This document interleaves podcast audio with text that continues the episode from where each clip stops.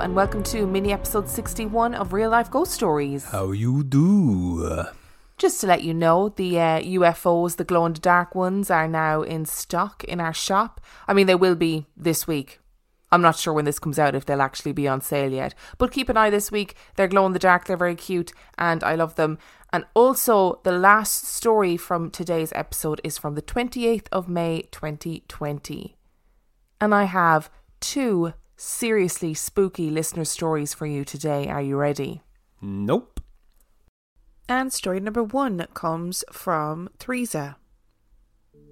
In 2012, my husband and I bought an old farmhouse at the edge of a small central Minnesota town. Out the front door was a normal neighbourhood street. Out the back, our property swept down to a wetland that held a pond where swans would nest in the summer. It was idyllic, though the house itself was a bit worse for wear, with an interior that hadn't been updated since 1970 and patches of falling plaster from old water damage. We found out that the family that had lived in the house before us were Catholic and had raised 11 children there. Sadly, one of their daughters had a heart condition and had passed away as a teenager. We patched and painted enough to move in, and settled in with our 2-year-old son in the old boy's room and our 4-year-old daughter in the old girl's room. We installed a sturdy gate at the head of the stairs, and then started the process of helping our 2-year-old go to sleep in his own bedroom. We had all lived in a 1-bedroom apartment prior to this, so it was all very new to him. At night, we took everyone in, and after an hour of working the 2-year-old to sleep, my husband and I would go to the living room to wind down with a grown-up show. Every few nights, our son would wake up and run down the hallway to stand at the gate, sometimes crying. Frankly, as two exhausted parents, we'd stare at each other until one of us gave in to go for round 2 of bedtime. As we settled in, it became routine to hear the thump of our impossibly heavy 2-year-old's footsteps running down the hallway. One night, I drew the short straw and got up to try tucking him back in again. I rounded the corner and started up the stairs. We left the top landing light on, so it wasn't like I was ascending into darkness. I can be a bit of a scaredy cat myself, and the thought of being taken by surprise by a child in the dark was too much for me. In fact, as I walked up the stairs, I would always look through the railing slits to the landing behind me to ensure that if there was anything creepy there, I would nope the hell out. I knew where the ladders were, so I could rescue my children from the outside. I had plans upon plans. The stairgate was solid, so I couldn't see through it, but my son would usually be peeking through the hallway railing slats. He wasn't peeking at me. I opened the gate, and he wasn't there. I rounded down the hallway to his bedroom. His door was wide open, and when I stepped into the room, I found him sleeping soundly, like toddler soundly, where they're already a little sleep sweaty and you can lift their arm and drop it and the kid doesn't even flinch. I didn't think much of it and told my husband that I had found our son sleeping. We both shrugged it off as weird but counted it as a win and went on with our evening. But then it happened again. And again. And finally we realised that about half the time we thought we heard him run down the hallway, we found him and his sister, both sleeping soundly. Eventually we started to hear it, even when all 4 of us were downstairs. We did have a dog, but he never went upstairs. It was always so short-lived and puzzling that we didn't have time to get scared. There were also nights when my son would come to crawl into bed with me because he was scared. I eventually made a deal with him that he could build a nest of blankets next to my side of the bed and sleep there, because he was taking years off my life by waking me suddenly in the night with his glowing halo of blonde hair reflecting the moonlight. Yes, drop-kicking children is totally a natural urge, but when you raise 2 children into adolescence and you haven't actually drop-kicked either, that's when you know you're at least an okay parent. I can recall on at least 3 occasions when I heard my son's elephant patter down the hallway, then felt him sit at the foot of my bed. I'd be waiting for him to whisper to me or poke at me. But when nothing happened, I would find a clearly superhuman reserve of bravery and I'd look at the foot of my bed and no one would be there. On these occasions, I didn't check to confirm he was still in bed because I was not getting out of bed. My bravery had been used up in just opening my eyes. The thing is, the pattering feet never really scared me, and while having something sit on my bed should have elicited a much stronger reaction from me, it didn't. I was wigged out, but whatever that was, it didn't feel malevolent or mean. I'm an incredibly light sleeper, so I was fully awake by the time the footsteps reached my room. And I've had sleep paralysis and exploding head syndrome, so I know what that's like.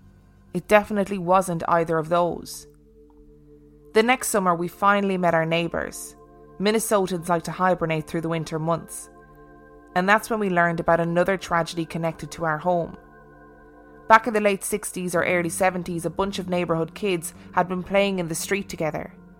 A car came up past the hill's blind spot going too fast and struck a 3-year-old little boy, killing him. My heart broke to pieces hearing this. I wasn't sure if that was the source of the footsteps, but I certainly didn't count it out either. I looked through the newspaper archives until I found the story about the boy who had been killed. And one day when my husband was at work and my children were playing next door, I sat down the north end of the hallway, which would have been within roughly 20 or 30 feet of where the little guy perished, and I spoke with him. I told him I loved children, and if he needed comforting, I was happy to help him, but that he'd probably be even happier and more comforted if he was to move on. I made sure to also express that if there was in fact a demon pretending to be a young child, they were not welcome in my home and could go rot in hell, because it's wise to cover all bases. The thumping and the sitting on the bed didn't really change much over the 5 years we lived there, and I often wonder if it's still happening to the new owners. There are other stories about this property, but those can wait. I promised Dan a wholesome story, so here's the friendly chaser to my ghost child account. My husband and I perform with a stage show at the Minnesota Renaissance Festival. Our look is inspired by the Roma, and we have vardos, wagons, that we use for storing our children and their sitters while we're on stage. There are a lot of children in our dance troupe. This story takes place when our firstborn was 9 months old. We were camping overnight on weekends at the festival grounds to make it easier to get to our stage on time in the morning. One weekend, the temperature was unseasonably cold overnight. It dipped down into the 40s in early September, and we didn't have our cold weather blankets with us yet. Even though we weren't allowed to sleep on site, we decided that keeping our baby warm in the wagon that had an electric heater was better than trying to stay warm in the tent. We were quiet and kept the lights off so the security folks wouldn't see us when they did our rounds, and we went right to bed. Again, I'm a very light sleeper, so I was up off and on all night to check on the baby and listen to the security teams chatting as they walked by our area. I knew what the normal sounds were after a while. At around 3 a.m, I woke again and checked the baby. And that's when I heard faint music coming from outside the wagon. I looked out the window. The moon was up and the forest around the wagon was glowing silver. My husband stirred, paused for a moment and then asked, "Do you hear that?" We both sat still and listened. It was a very gentle, lilting tune, but hard to describe. I don't think at the time I could even have captured it enough to whistle it, but it was clear, and it was beautiful. We opened the top half of the wagon door to get a better listen, and stood there for a minute or two as the music seemed to emanate from all around us. We both had a very distinct feeling that we were not to exit the wagon. Not because of any malice, but because we weren't welcome. I also had this deep feeling that the music was being played for the baby, and not necessarily for us. We respectfully closed the door and went back to sleep. I love to believe in magic, but can also be a bit of a scully, so I did think this one through very hard. And to this day, Annie, but what if it was, scenarios don't make sense. Our stage is at a corner of the festival that butts up against a nature preserve and wetland, so music coming from that part of the woods doesn't have a logical source at 3 a.m. on a night when it's in the 40s. I'm just going to believe that magic in the woods was playing a gentle tune to help our baby to sleep through the night.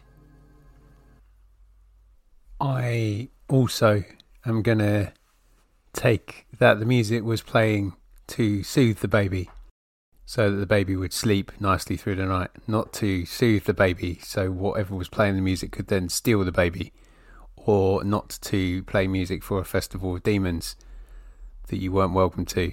I too am going to settle on the fact that it was playing music to lull your baby to sleep, because that's nice. I will say that I've been doing a lot of research this week about fairy lore for the upcoming main episode, and one of the overriding stories was people like leaving their house in the middle of the night to go to work, or like when it was still dark to go to work, and seeing empty fields or forests or bogland just completely illuminated, like lit, like floodlights lit, which kind of wasn't possible, and them attributing it to fairies, and fairies having some sort of festival or fairies having some sort of celebration, and promptly ignoring it and pretending that it never happened just in case. Okay, so this is a fairy story then, isn't it? This is a story about fairies. That's what I felt like when I heard the nice part of the story, the second part. And you know what fairies like to do with babies? Steal them. So was it a nice story? No. Did you have a near miss? Yes. I'm still taking it as a nice story because the first story is really creepy because there was a child ghost and I don't like child ghosts. And it was just a child ghost that was doing a lot of running around and a lot of trickery and sitting on your bed at night. That must be well terrifying, to feel something sit on your bed and then sit up and realise it's not there. I too, Theresa, would not be going out to check on my kids. Reading this story and so many references to just surviving as a parent is one of the most noble things that you can do, to just survive as a parent. So, you know, there's never any judgment in this camp from people who are like, these are the things that I need to do to just survive having children, because it's bloody hard. And that's from two people who don't, categorically don't have children, but know a lot of people who do. And it's hard work. And having then a ghost thrown into the middle of that makes it even harder, I think. I also like that you took the time to try and sit down with a ghost and get them to pass on, but also hedged your bets by challenging a demon just in case, and then it still carried on. That's really frustrating for you. I mean, like, I love that that is the modern thing. It's like, if it's a child ghost, it is either a child ghost or it's a demon pretending to be a child. And we're going to cover all bases on this one just in case. It's a very brave thing to do. And in so many of our stories, we have people who say, so then I said, please leave me alone, or I understand that you're here and I'm happy for you to be here as long as you don't annoy me and my family. No, none of that. I'd be getting full on exorcism vibes. No way. People are so brave. I can't be dealing with it. Head over to Hulu this March, where our new shows and movies will keep you streaming all month long. Catch the acclaimed movie All of Us Strangers, starring Paul Mescal and Andrew Scott. Stream the new Hulu original limited series We Were the Lucky Ones with Joey King and Logan Lerman. And don't forget about Grey's Anatomy. Every Grey's episode ever is now streaming on Hulu. So, what are you waiting for? Go stream something new on Hulu. Hey, I'm Ryan Reynolds. Recently, I asked Mint Mobile's legal team if big wireless companies are allowed to raise prices due to inflation. They said yes. And then when I asked if raising prices technically violates those onerous two-year contracts, they said, what the f*** are you talking about, you insane Hollywood ass f- So to recap, we're cutting the price of Mint Unlimited from $30 a month to just $15 a month. Give it a try at mintmobile.com/switch. $45 up front for 3 months plus taxes and fees. Promo rate for new customers for limited time. Unlimited more than 40 gigabytes per month. Slows full terms at mintmobile.com. And story number 2 comes from Jen.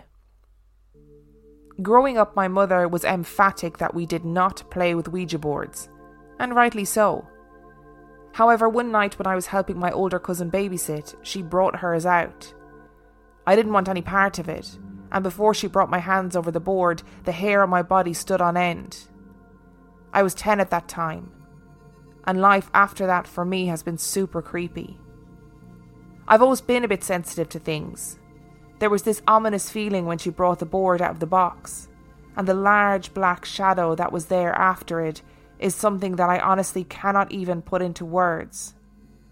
The terror I felt was indescribable. A few years later, I had just watched a creepy movie with my family. In my rebellious phase, I moved my room to the basement of the house, which may sound creepy, but it was a full apartment that my parents had previously rented out. I was fully asleep, and something woke me up out of a dead sleep. I looked over my shoulder to the corner of the room, and a large, dark figure was standing there leering. I switched on the light, and standing there was a man with a large, dirty travel cloak, dirty, muddy boots, greasy, long, lanky hair, and horrible teeth with black eyes. I blinked and he was gone. I must have screamed because my mother came rushing into my room and I ended up sleeping with the lights on. I came to find out that my sister had an imaginary friend named Shadow, and Shadow was not nice and would tell her awful things and threaten her. When I explained to her about the creeper, she freaked out and started babbling about Shadow. Apparently she and I both had been having issues with the same dark figure. Around this time, my family had gone on a camping trip in northern Maine. We went to Fort Knox around sunset. Brilliant planning on my parents' part, I know. Now remember, I am more than a little sensitive to the paranormal. We walked in one of the doors to enter the fort itself after walking around the grounds. We took a left down a dark corridor that went underground. On the left side of the tunnel, it was completely dark, with off-shooting hallways that led to parts unknown. On the right side of the corridor were windows, openings to the courtyard of the fortress. There were no lights or electricity in the fort. There we were, walking down this tunnel that was not only leading further into the fort, but deeper underground. Before we got a few feet away from the door, I told my family, "Something isn't right, I don't want to do this." To which they told me to stop being a baby and keep walking. I walked with the group, but as I was walking, my legs became heavier and heavier. Have you ever had that feeling that you're just being watched or stared at? I refused to look towards the left of the corridor because I knew there was something or someone else there with us. By the third corridor we had passed, I was shaking so hard and I could barely move. We got past the fourth corridor and I couldn't speak. We reached the fifth and I couldn't move, couldn't speak, closed my eyes and a rush of cold air surrounded me. My mom and my aunt had to carry or drag me past the next three corridors to the end of the tunnel and exit into the courtyard. I don't remember much of what happened, but I refused to face or even look towards those tunnels. I stayed in the rapidly setting sunlight and quickly exited the fort with my dad and my younger siblings. My mom and her brother had ventured to the holding cells and heard chains clanking and scraping noises. We reached the exit, only to find out that we had gone in the wrong door. We entered through the exit and exited through the entrance, and the entrance had a sign that read, "Bring flashlights." Fast forward to my 20s and living with my boyfriend. We rented our house from my uncle, a whopping few hundred yards away from my parents' house. I know, I moved really far. We had just got our cat, and we adjusted to having a pet. One night, in the middle of the night, we woke up to the cabinets in the kitchen banging. I got up in a huff, thinking the stupid cat had gotten locked in one of the cabinets. I threw on the hallway light and the kitchen light, and found that most of the cabinets and drawers in the kitchen were open in some fashion. My then boyfriend, now husband, called down the hallway, "Jen, the cat is in here sleeping on the bed and has been the whole time." By then I had checked that all the doors and windows were locked to the house, so I turned the lights off, ran down the hallway and pulled the blankets over my head, terrified. If I were in the kitchen, the bedroom light would come on. If I were in the bedroom, the kitchen lights would turn on. Most normal people would move, but not us. We've married and had kids since then, and let me tell you, hearing whispered conversations in the baby monitor is very creepy. And creepier still is that they stop when you go into the room. I've woken up to my name being whispered in my ear. I believe that we've come to an understanding since. I've told whatever and whoever is there that they are to leave us alone and leave my kids alone, or I will have the house exorcised. I know we aren't alone there, but it doesn't feel ominous. For my bachelorette, we did something a little bit different. My friends and family are a bit like the ants from the movie Practical Magic. Midnight margaritas all day every day. So my mom, my best friend and sister rented a beach house in Plymouth for a girls' weekend. It was amazing and fun. There may have been a lot of alcohol involved throughout the time there. On our second night there, they had booked a haunted tour through Plymouth. It was fun and creepy at first, and then it got scary by the end. In the first house, my aunts were cackling trying to scare people, and at first that was fun. We moved from the first room and moved towards what was the dining room of the house, and my sister went first following the guide. I was right behind her, and the door from the kitchen had unlatched and swung open and hit my sister. And that was just the beginning of the fun. The second house was much more creepy. The guide was explaining to us that a tough military guy had rented the second floor apartment, but would wake up to banging and scraping only to wake up and find his dining room furniture had been dragged to the attic. The incidents for the man escalated to the point where he ended up leaving. Apparently the home had belonged to a womanizing old sea captain. Previous guests had photos with the creep behind them in it. One of my friends started shaking and ended up leaving the house because the door to the attic, yes, that door to that attic, slowly swung open on its own. The guide shut and locked the door and we entered into the bedroom. There was a cold spot, as in one cold spot in the entire room. And this old house didn't have air conditioning. I felt someone breathe on my ear and there was no one standing behind me. I felt it brush through my hair and swatted away nothing. We moved past the hallway to see the attic door wide open again and continued walking to the kitchen and dining area. As our group entered, the guide shut the attic door and locked it again. I stood with my back against the wall, shoulder to shoulder with my friends, and felt someone run their finger down the side of my ear and then yank on my hair. The unseen hand pulled the hair beside my forehead. I proceeded to pull up my hood and tie it. From there, we continued walking around town. We got to the outdoor memorial for the Plymouth settlers who had died during their first winter. It was eerie and ominous. You could definitely feel that you were not alone. Down the narrow streets, we followed this guide with our lanterns. We arrived at the old jail and courthouse, turned museum. He was telling us that there was a ship that had gotten stuck in the harbour in winter, and most of the crew had died as the ship went down. They brought the bodies back to the courthouse to hold for family members to identify and collect them. In the basement was the temporary morgue for these men. It is now a public restroom, and lots of activity takes place there. As we were standing in the middle of the square looking around, the vibe definitely changed. We glanced around at the old churches around us with our backs towards the old courthouse. Most of the group had moved on, but my mom, my sister and I were standing there talking, and my sister suddenly shouted out, "Ouch!" At the same time, my mom's camera went nuts. My sister was pinched on the arm and had marks. My mom's camera had zoomed to a setting it didn't seem to have and took a picture of a shadow behind a column of the church. And I was starting to not feel so great.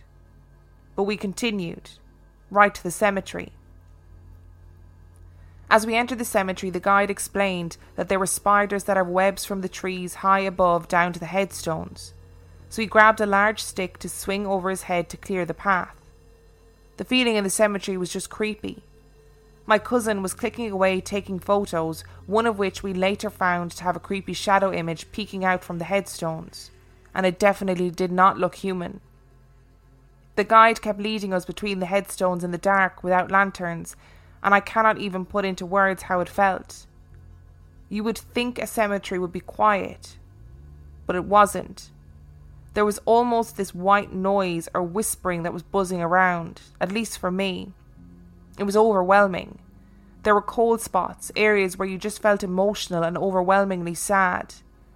And then there were the spots that your every instinct was telling you to get away. One of these areas was where my cousin took her photo. We got back to the beach house and it was an experience. Everyone drank heavily to be able to sleep. The next day we all went our separate ways, but my mom and her sisters stopped by one of the local businesses that the guide had mentioned. It had once been a theatre that was turned into an antique store. In the theatre, a man named Charlie had hung himself, so my mom and her sisters decided to investigate. They went through the back towards the stairs where he had reportedly hung himself. My mom said that they heard a man whisper, "What are you doing here?" which sent them scampering on their way. Like I said, weird stuff just seems to happen around me and my family. When we were younger, our great aunt was widowed and needed help to live on her own. She was planning on coming to live with us in the apartment in our basement. This was before I moved down there. We made it accessible for her, but before she could move in, she was diagnosed with stomach cancer and passed away. She didn't have a will, and we were completely unaware that this woman had been living at home, shopping on the Shopping Network and from Avon like it was going out of style. I'm serious, she had 2 houses filled and storage units filled with stuff. So the cleaning and the purging began. We could pick whatever we wanted. I was a dramatic, world-trodden teenager that was miserable at the time and wanted nothing to do with any of it. If I could go back and kick myself, I would. I missed a prime opportunity to start my crazy hat lady collection. I refuse to retire when I'm older. I'm switching careers to a crazy hat lady with big tacky jewellery and a cane to whack people in the shins with. But I digress. My little sister, who was maybe 6 or 7 at the time, was having the time of her life. Of all things that this child could pick, the little freak picked a clown doll from the 60s or 70s. It had a voice box that made it laugh or talk, and it worked when they put the batteries in. Clowns are just creepy. Weird stuff started happening when we got that doll in the house. My sister was oblivious to all of this and loved the little demon doll. She carried it everywhere. One night, my mom and I were in the living room watching TV and everyone else was asleep in bed. My sister's room was near the living room and she had been asleep for hours. We thought we heard something, so we paused the TV and heard the clown doll laughing. Mom and I bickered over who was going to check it out. Thanks, Mom. She got up and said the doll was not even on the bed with my sister, but rather in her pile of stuffed animals by her toy box. She sat back down and turned the volume back on. It went off again. The creepy clown doll was laughing again. She went back in and took the batteries out, and then came back into the living room, shaken, to watch our show. And we heard the clown laughing again, without any batteries in it. She went back in, even more freaked out, and ripped the voice box out, and came back feeling confident that she had finally fixed it. And then we heard the laughing again, even though she was holding the voice box. My mom and I freaked out, and she ran in there with it still laughing and threw it in my sister's closet and barricaded the closet shut.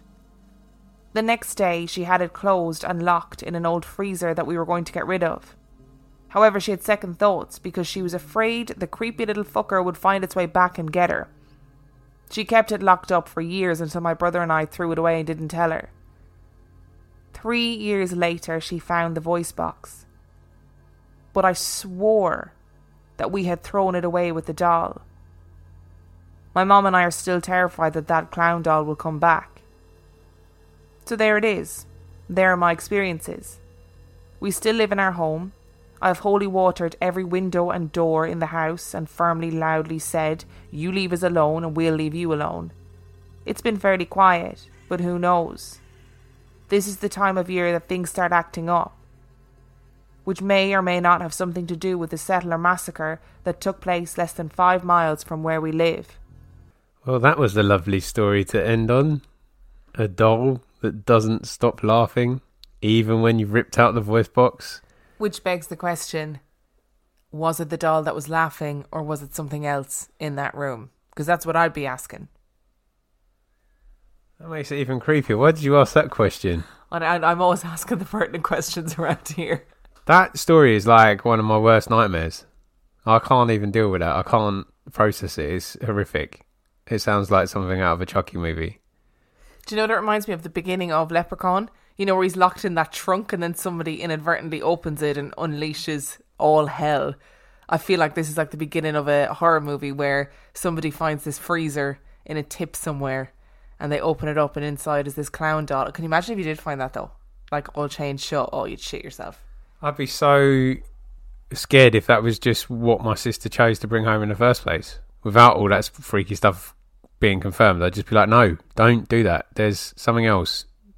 Look, there's £100 in cash on the floor. Take that instead. Or look, I've got £20 in my wallet. Please take this instead. Leave the doll where it is, please. If that sibling was any sort of little sibling like I was, I'd be like, no, I'll keep the doll. Just out of spite. Just out of stubbornness. I'd be like, you don't want me to have the doll? I'm going to have the doll. That's going to happen. There's loads to unpack in this series of stories, really. Like, so much to unpack. So we're probably not going to hit on every point, I think, because I don't know how... We're definitely going to miss some stuff, so I apologise if we miss some stuff. I don't like all the cabinets being open and banging. Although that seems to be, like, the most common poltergeist thing, doesn't it? Mm. Because there's, like, footage of... That seems to be quite a common footage on the internet of poltergeist activity as well. Why do they do that? There is a really famous YouTube channel. If anyone can remember the name of it, please message me and tell me. And it's an Australian guy. Do you remember I showed it to you before? And it starts off with a series of videos in like an underground car park and it's all poltergeist activity. And then whatever this thing is follows him home. And he has like years of recorded poltergeist activity in his home in Australia. He also keeps birds and a lot of it is like banging doors. So he just leaves videos like recording through the house and it's really quite like alarming. I remember it was on, they discussed it on an episode of Fact or Faked and then decided they weren't going to investigate it. But yeah, there's it is a very common phenomenon, I think, within poltergeist cases that cabinets being opened and banging around. And obviously there's that famous scene in Sixth Sense where he's at the kitchen table. Oh, I hate that scene so much. Are they just looking for the utensils to make themselves some ghost dinner? Or just looking for a snack? Yeah. It's very rude to leave the cabinets open. I know I do it, but it's very rude to leave the cabinets open, poltergeist, if you're listening. So when you're looking for stuff, just make sure you close it after you finish, please. Imagine if there were poltergeists listening and they're like, that's not how it happened at all. Actually, that's not why I do that. How am I going to communicate this with you? If there are, please reach out and contact us. Dan's like, please don't. No, why would you say that? That is reckless behaviour. Just like using a Ouija board. I feel like that was a great segue to a PSA. Please, people. It's another story that I feel like this is just increasing the sensitivity of Jen's experience. It all started when I used a Ouija board. At least it was against her will this time. Oh yeah, that makes it way better that she was forced to use a Ouija board against her will. But yeah, don't stay away from them. If you own one, get rid of it. If you're thinking about making one, don't. Just stop. I'm so glad that you're not on the Facebook supergroup because there's so many Ouija board related posts on the supergroup. It would just, I think your hair would fall out. I think you just really stress out over it. The other common theme with Jen's story, other than it all started with a Ouija board, is the fact that the sister is quite responsible for Jen's paranormal experiences because she gets attacked in the tunnel. She brings the clown doll home. She has a nice imaginary friend called Shadow, who's really actually quite mean. And then Jen sees this creeper fellow with his travelling cloak. I don't know if it's fair to blame Jen's sister. It's not like she sought out Shadow and was like, I know what's really going to traumatise my sister for life. An imaginary friend that's actually a paranormal entity. I think you'll find I'm not actually blaming her. I'm just saying she is the common thread to these stories. So in short, Jen, get rid of your sister. And all of this will be okay.